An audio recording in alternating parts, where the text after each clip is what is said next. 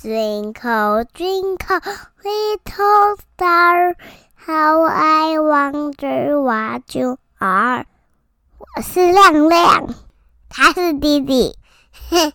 我是大 V，欢迎收听这次的新单元《深谈蒙特梭利》。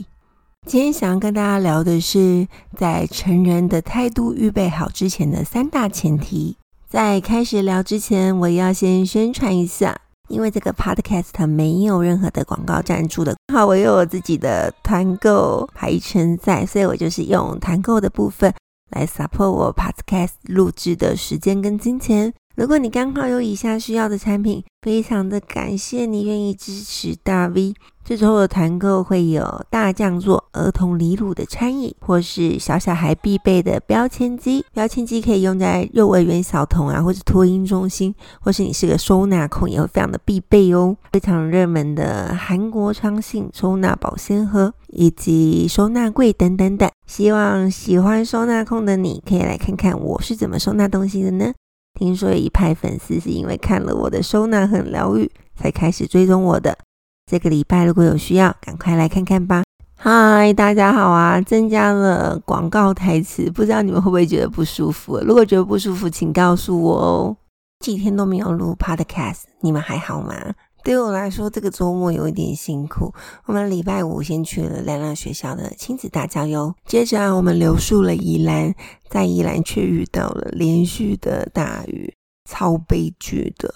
然后我们住在那个传统艺术的老爷新绿，觉得那里灰尘很多。如果你是过敏儿的话，我就不太推荐你们去住老爷新绿了。周末有一个伙伴跟我说，他听了我的 podcast 之后，觉得我是一个。比较有温度的人，跟在粉丝团上看到的形象不太一样。你们觉得呢？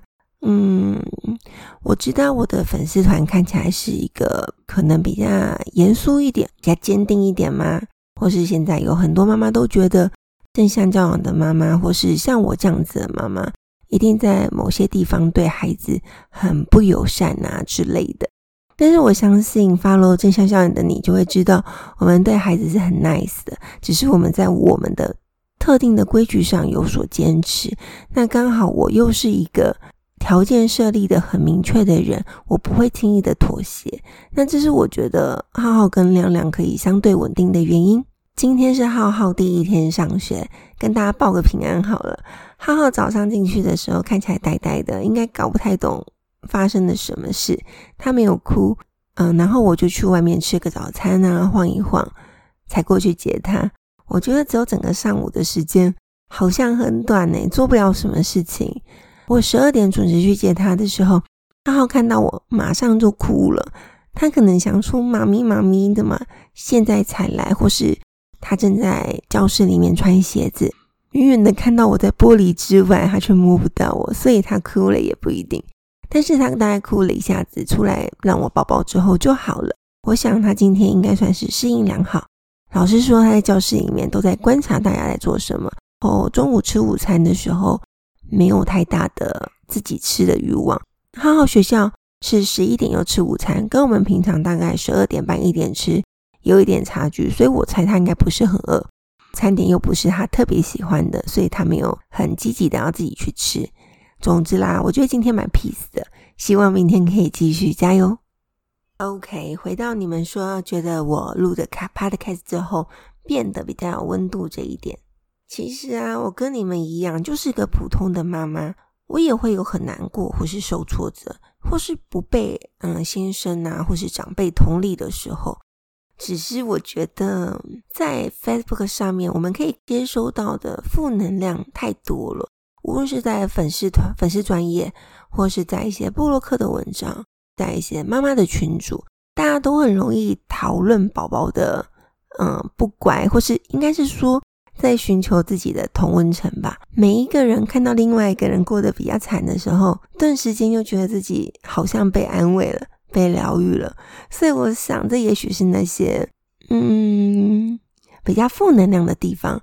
会有这么多共鸣的原因，因为像我写正向教养已经写了大概三年的时间了，我的共鸣度一直是比较低的，不会有那种随随便便就有超多人在底下一起说对啊，我的孩子也是这样诶，然后他真的超坏，人家那个是小事情而已。我们的妈妈比较不这样，对吧？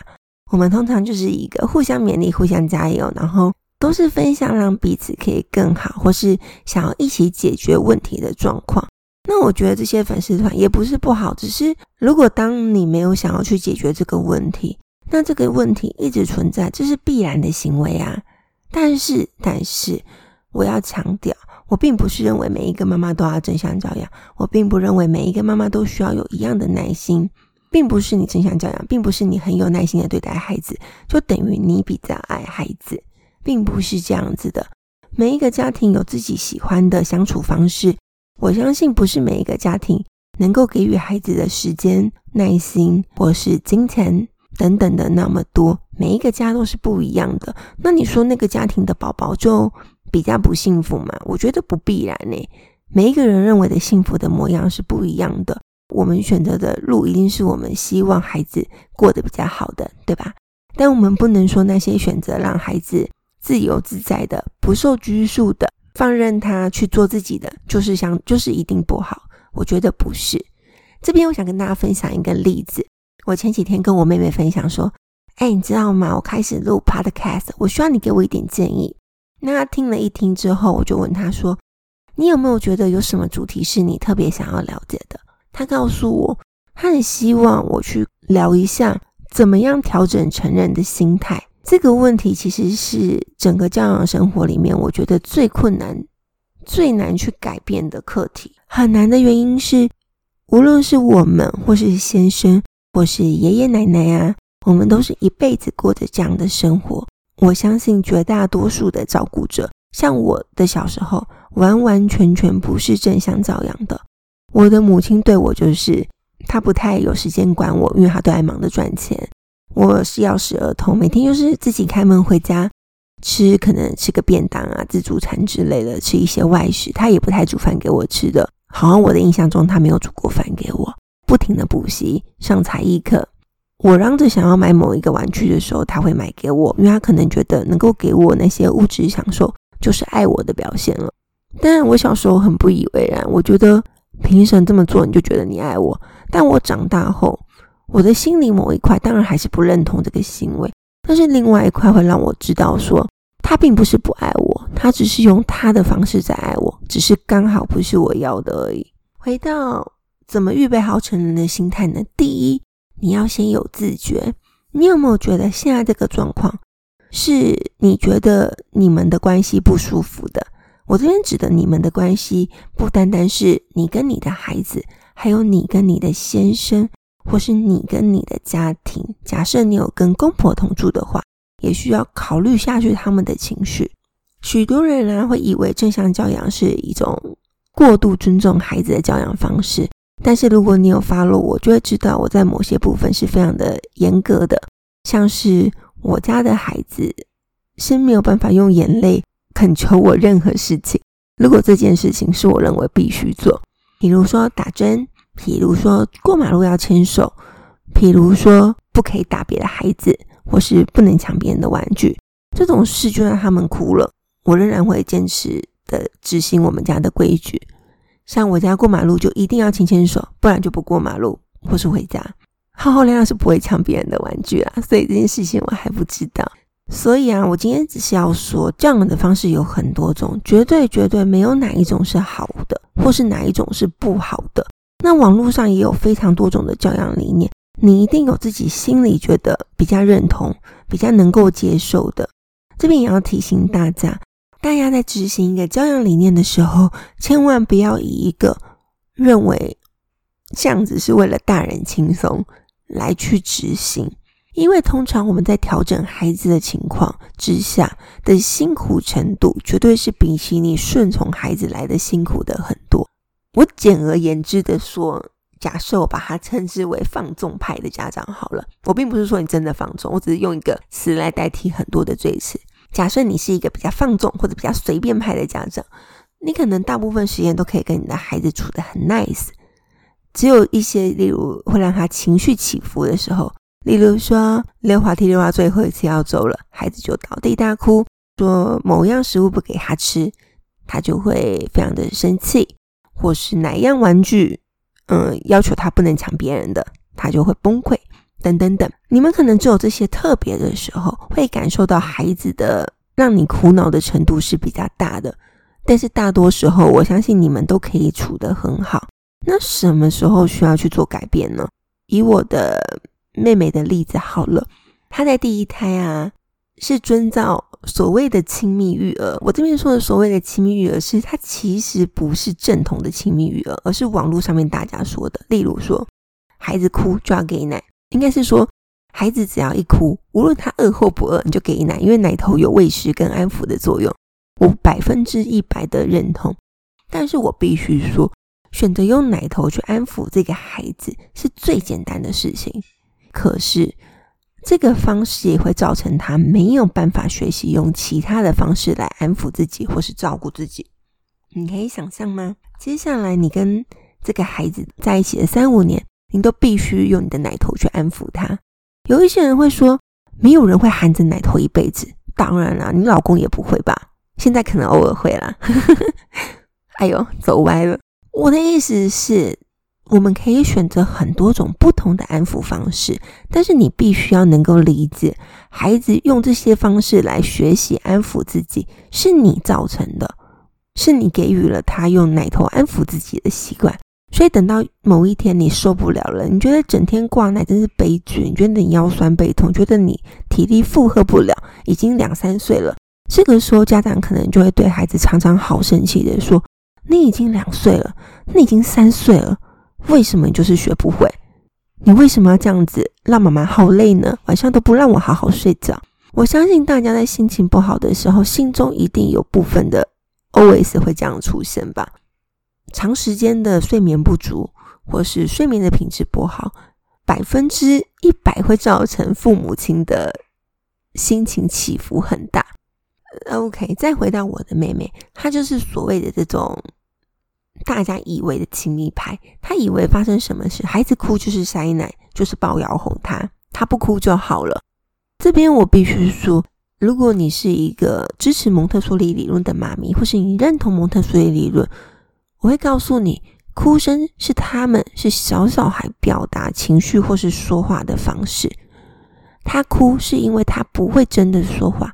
而且，如果你很仔细的观察你的孩子的哭声，你会发现，他肚子饿的时候，或是他心情不好的时候，或是他很想要一个东西的时候，想睡觉的时候，他们的哭声都是不一样的。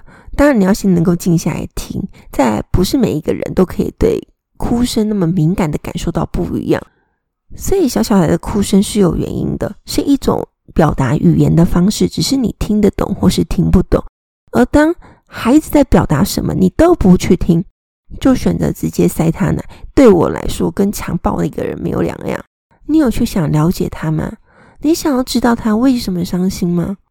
还是你不 care？你在意的是你会不会被吵到？你只希望他赶快安静下来，不要再强暴你的耳朵了。我认为这是很野蛮的行为。我们常常会受限在孩子跟母亲的角色。很多时候，我都跟大家说。我们只要换个方式来设想，把孩子换成你的老公来想想，你就知道这件事情有多不合理了。你想一下，举个例，你可能会跟你的老公说：“baby，我今天上班好生气哦，我的同事，哦，他真的做了很多无理取闹的行为，都要我收尾。但是你每天才讲说，老公，我觉得我上，你老公立马就壁咚你，然后强吻你，一句话都不让你说，接着你就忘记说这件事情了。”当你想跟他说：“老公，我跟你说，我觉得这个消息真的让我好难过。我觉得这样很不 OK，为什么都没有人去同理我的感受呢？”你老公又只听到“老公，我跟你”，都还来不及说后面的话，他又壁咚你了。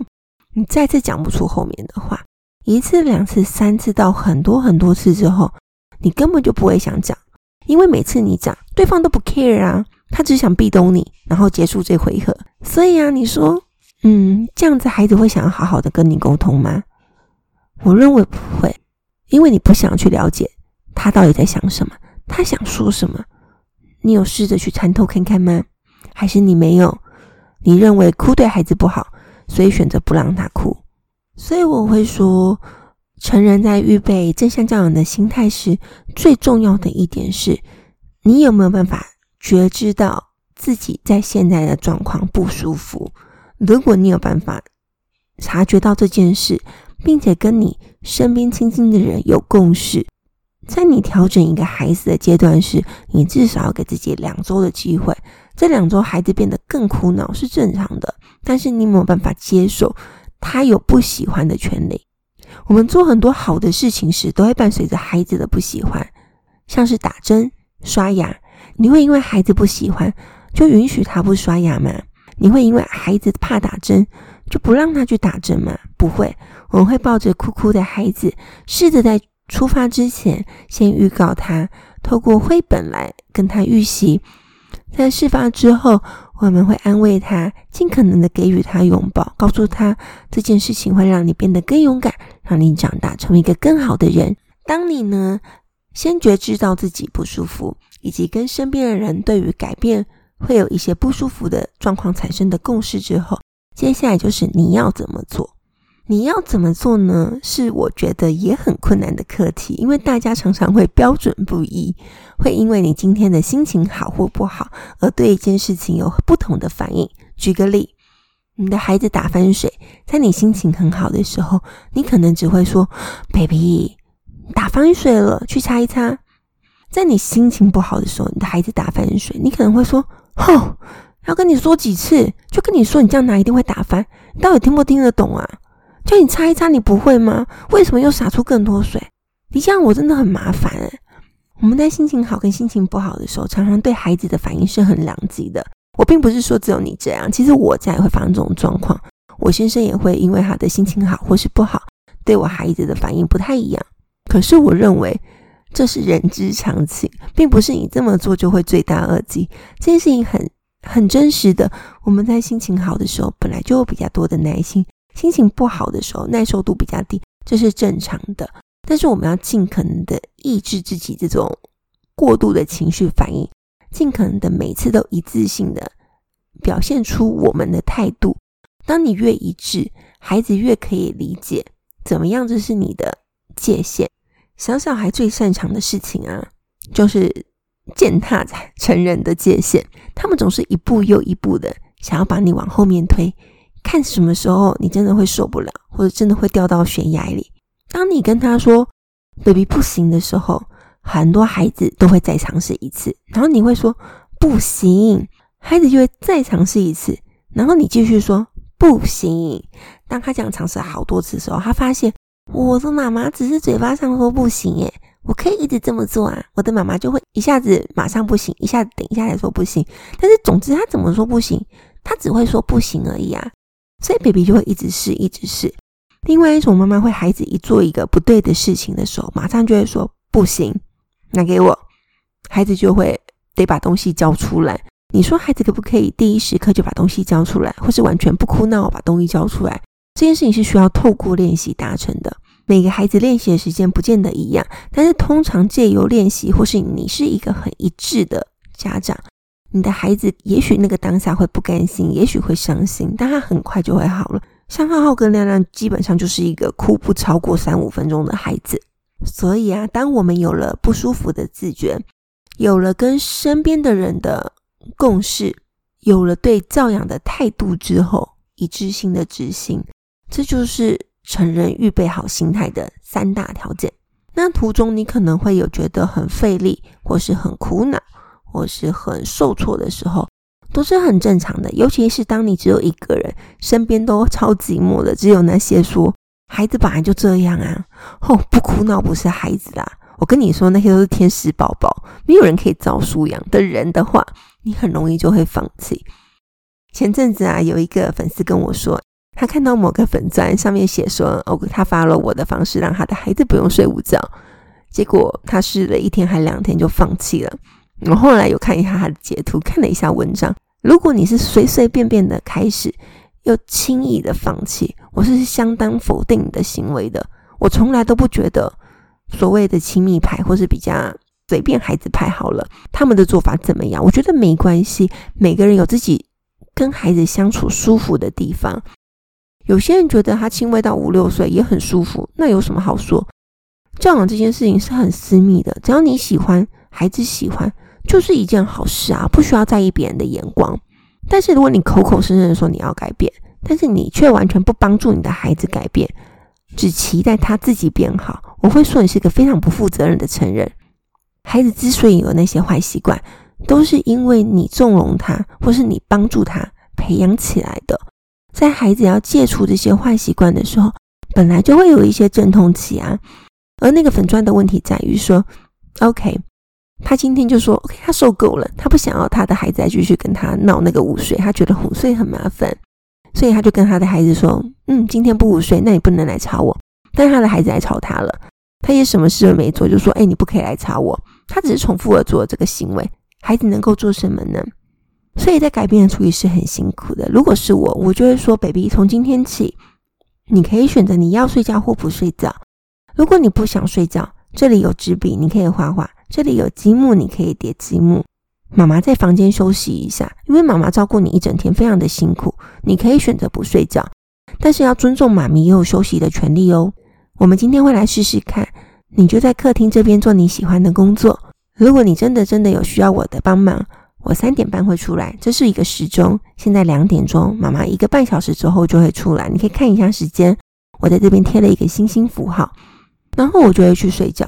当孩子跑过来的时候，我会跟他说：“你看一下你的时钟，已经星星符号了吗？如果还没，请你要去外面继续等待，或是你要选择进来睡觉，我都 OK。我的做法会是这样子的。那你说孩子会不会完全不来吵你？当然不会嘛。如果会的话，如果他可以乖乖的就第一时间就不来吵你，你怎么会苦恼这件事情这么久呢？所以尊重孩子不等于放纵孩子。你有没有给他一个？嗯，纪律来依循是一件非常重要的事。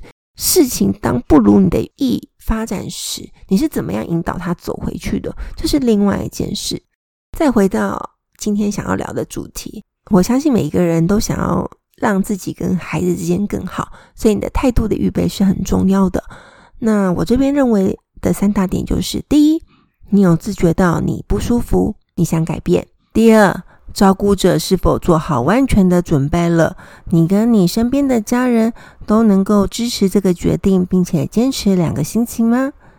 第三，是你有没有规范好一致性的态度以及规矩，让孩子来遵守，来养成这个秩序感的建立？有问题都可以来我的正向教养聊天室，跟伙伴们一起讨论。我也蛮常会回复问题的，如果我不在忙。通常周末我比较忙一点，平日我比较会回复讯息。那边没有太多的规范，基本上就是大家互助，一起讨论，寻求同温层。发问的人要记得整理 Q&A 到留言板，大家可以搜一下留言板，是不是已经有别人问过类似的问题，减少大家不停的在整理重复问题的窘境。一个问题如果发问太多次，大家会懒得回答吗？OK，如果你想要加入我的正向教养聊天室。赖社群连会放在我的粉丝专页置顶文里最下面的部分，你可以看到大 B 的正向教养聊天室，点进去就有一个赖社群喽。以上就是今天的内容啦，希望大家都可以把握好这三点，再来做改变。我认为哭声从来都不是亲密依附的重点，而是在于照顾者的态度反复。你可以想一想，如果你有一个老师，虽然对你很严格。但是绝大部分都是对你很和善的，只有在你触犯法规的时候才严厉。跟另外一个平常对你很好，但是心情一来就会暴打你的老师比起来，你哪一个会比较有亲密依附的感觉呢？当然是第一个，对吧？我们明定的定下了标准，让孩子知道纪律的规范在哪里。比起孩子自由自在的随意探索，却不小心的到处误触地雷，而且有时候会爆，有时候不会爆。